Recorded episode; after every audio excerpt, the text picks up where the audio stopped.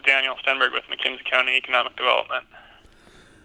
Thank you for joining the Crude Life here today. I wanted to start off with a update from Watford City. One of the things I always like to check on Watford City is what's going on with some of the activity because uh, as we've talked about, Daniel, with the past of Watford City going from, you know, a couple thousand to almost 10,000. I don't know what the exact populations were, but 300% growth population. So there's always something changing there.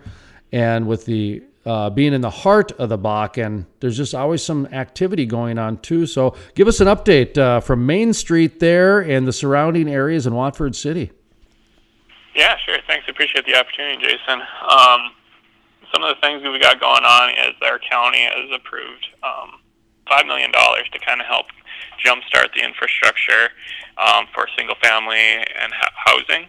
Um, and so uh, we're expecting to see a lot of building happening um, with. Uh, we have a need for about 100 homes, or and and this should help. This funding should help um, make it affordable in order to get these houses built um, for the builder or give them enough incentive to want to come here. And so we've got some developers who are sub- submitting plans, and we're going to hopefully see a lot of single family housing getting built. But any more workers, any more building workers, um, if people are looking for work, Watford would probably be the place to come um, for this year.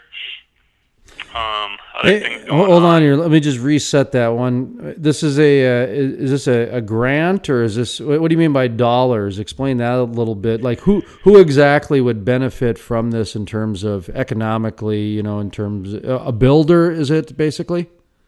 Well, so what we're doing is that for certain housing uh, developments, the county is going to cover the cost of the infrastructure but then the developer has to promise to um, build that out into housing a certain amount by the end of this year, and then 100% of those units by the end of next year.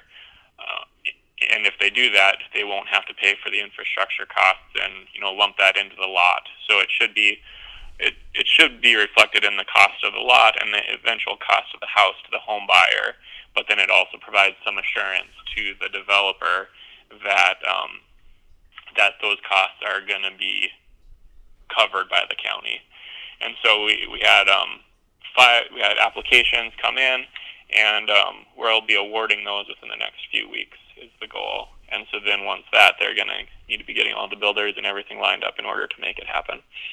That's an interesting approach. I've never heard of that. Is is this a is this a creative way to just spurn some economic activity? Is this uh, uh, is this normal? I guess I'm just um, you know curious because it's pretty cool. Yeah, no. With this is, I mean, as far as we know, this is something that we just kind of developed for our area. We kind of have very unique circumstances, and um, and one of the biggest challenges for growing our economy is the workforce. And in order for people to move here, we need more housing. People don't just want to live in an apartment. They want to bring their family and they want to they want to live in a house. And so we would just want to make sure that we can get some more options out there so that we can continue to to grow and meet the need, needs of our um, workforce demands. So th- this pretty much signals that you, Watford City, a lot of the energy companies that you guys are talking to, they're still looking at the Bakken as a long term investment, you know, 20 years, that sort of thing, that people are looking at. Um, there will be, you know, oil and gas activity, provided that, eh, you know, oil prices stay above 30 bucks, really. Um, uh, it just seems to me like that that's a, another vote of confidence that um, the energy industry is is is is doing well and looks to be doing well in a time when there's a lot of uncertainty out there. Is that a fair question? Right. Yeah.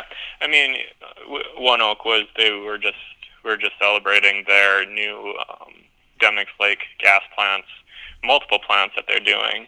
Um, and that's like a ten billion dollars of investment that they've been doing, and they've got more more planned um, to get that going. Just because there's just so much gas to get processed out here and um, and those are long term jobs working for for those facilities.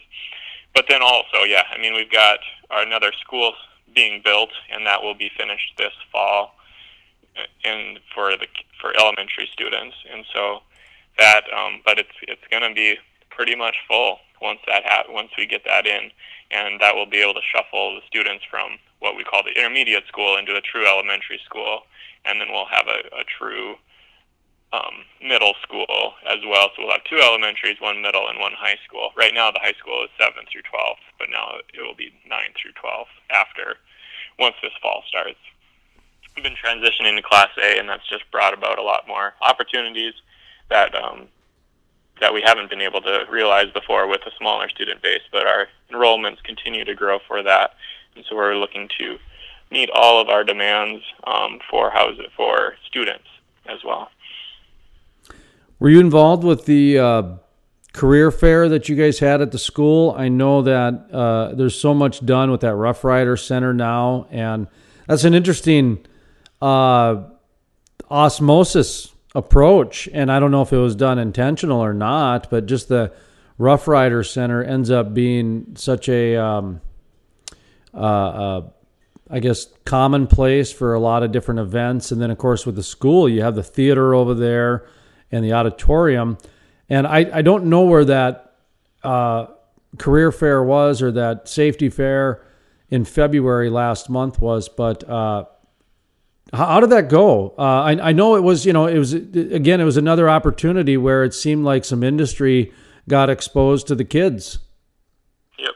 Yep. Yeah, no. So we did um, kind of an informational session about all the things that the school systems throughout McKenzie County, Alexander, and, and McKenzie County Public School District One, and talking about what they've what they've already been doing with career and tech ed. Alexander is sending students to the world competitions in robotics in Detroit, Michigan, in a few in a couple of months, um, and then like ours, the CTE programs are career and technical education. There's a lot of opportunities for agriculture, vocational agriculture, you know, learning some trades like welding, things like that. But we're also looking towards what can be in the future as well. A lot, I mean, it seems to be a hot topic throughout the state, the idea of career academies. And we're just kind of exploring, you know, what, what could that look like for our community? We wouldn't want it to just be for high school students. We'd also want to be able to provide some they call incumbent worker training, where you know somebody's in the, been in the workforce for a while, but wants to get promoted and they need to go take some certifications or something. So, you know, can we provide that here? We've been working st- strongly clo- and closely with the University of Mary and Williston State College and Train ND, and we want to continue continue those relationships to just make sure that we can provide as much opportunities here in our community so that people don't have to travel for their education. I saw something coming up in April that had to do with uh, behavioral health, and I know that's a, a, topic in you know the energy industry that people take very seriously. So whenever there's an event along those lines, it's good to get the word out there. Uh, are you guys involved with that? Do you know anything about? I have absolutely no idea if if you're even qualified to speak on that, but I know that you got your finger on a lot of pulses in Watford City, and this is something like I said, the energy industry, they, they do like to know about anything that has to do with uh, behavioral health, whether it's from a certification standpoint or uh, sending your employees to do whatever the, the, the deal is type of a thing. Uh, do I have the right city here? Correct, yes. Uh, it's going to be April 28th through the 30th. And Vision West, North Dakota, is, is the entity that's really putting it all together. But it will be at our Rough Rider Center, like I said, April 28th through the 30th. It's an opportunity for professionals in the behavioral health fields to kind of come talk together, you know, talk about the field in general, but then what are the specific implications for Western North Dakota? What are our specific challenges, and what what can we be doing to better our situations with behavioral health. And um, yeah, and so that's that's what it's going to be on April 28th through the 30th. Okay, that's good. Uh, what else is happening in Watford City? I know you have that. Uh, you know, kind of the main thing is this this uh, building grant that you guys have or this program and, and make sure you summarize that again because it is something like I said it's something I've never really heard of before so it um, probably is worth mentioning again. Yeah, I mean I, I think the biggest thing is that we have well we actually have two programs that are open right now or in one that is kind of available for anybody and that's up to fifty thousand dollars for a single if you for building a single family house that has three beds, two bath, and that all of this can be found on econdev.mckenziecounty.net. um, and then there's a link for housing, and then it describes the two programs. And then the other program, the developers have already applied. That RFP uh, session has closed, and we'll be awarding that within the next few weeks. Is the plan, and um, and then they are going to be have a pretty big incentive to get their houses built um, so that we can get more because their infrastructure was going to be covered the cost of that infrastructure. And so we'll be needing a lot of builders they will be needing to find a lot of builders in order to come out and make sure that they get all of the housing built that they are planning on. So is it other things that are other happening is um, We've got the Long X Bridge that will, should be finished by the end of this year, that expansion into a four lane, and then there also got approved from the DOT to expand four lane, to expand Highway 85 to four lane from Watford City to the Long X Bridge, which is the first segment in what we hope will eventually be a four lane from Watford City all the way to Interstate 94.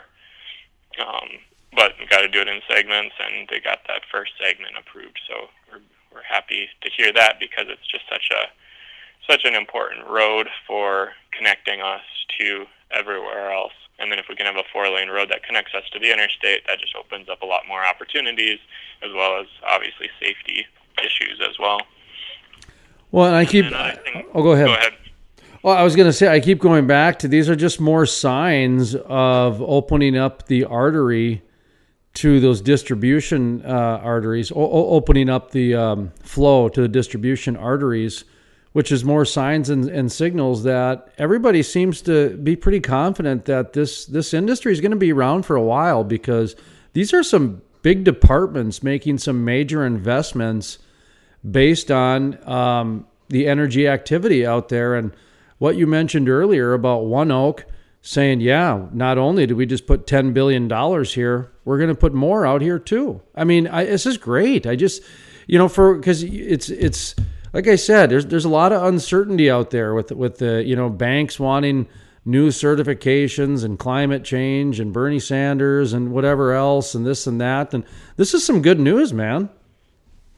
Yeah. I mean, and, and obviously, um, we want to make sure that our community, we don't just want to build it for one industry either.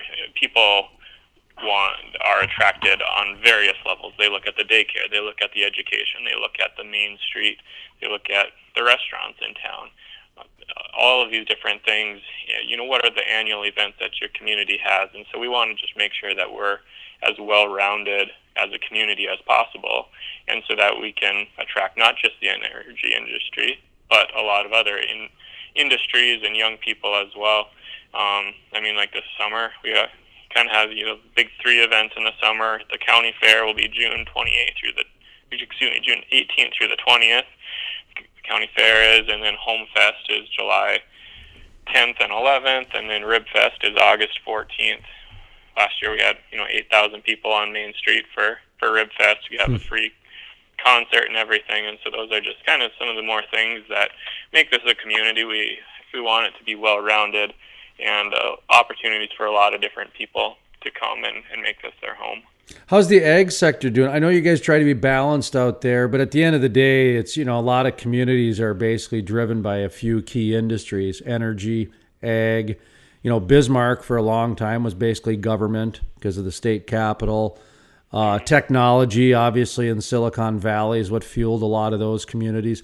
Watford City, you know, for traditionally it was ag, and then you know the the boom bust cycles, if you will, of of energy, and and from you know the sounds like you know energy has, has become a stable industry. And how's the ag industry? And are there other industries out there that are, you know, kind of a, a pretty good core industry? You know, talk about some of those other industries for for a little bit.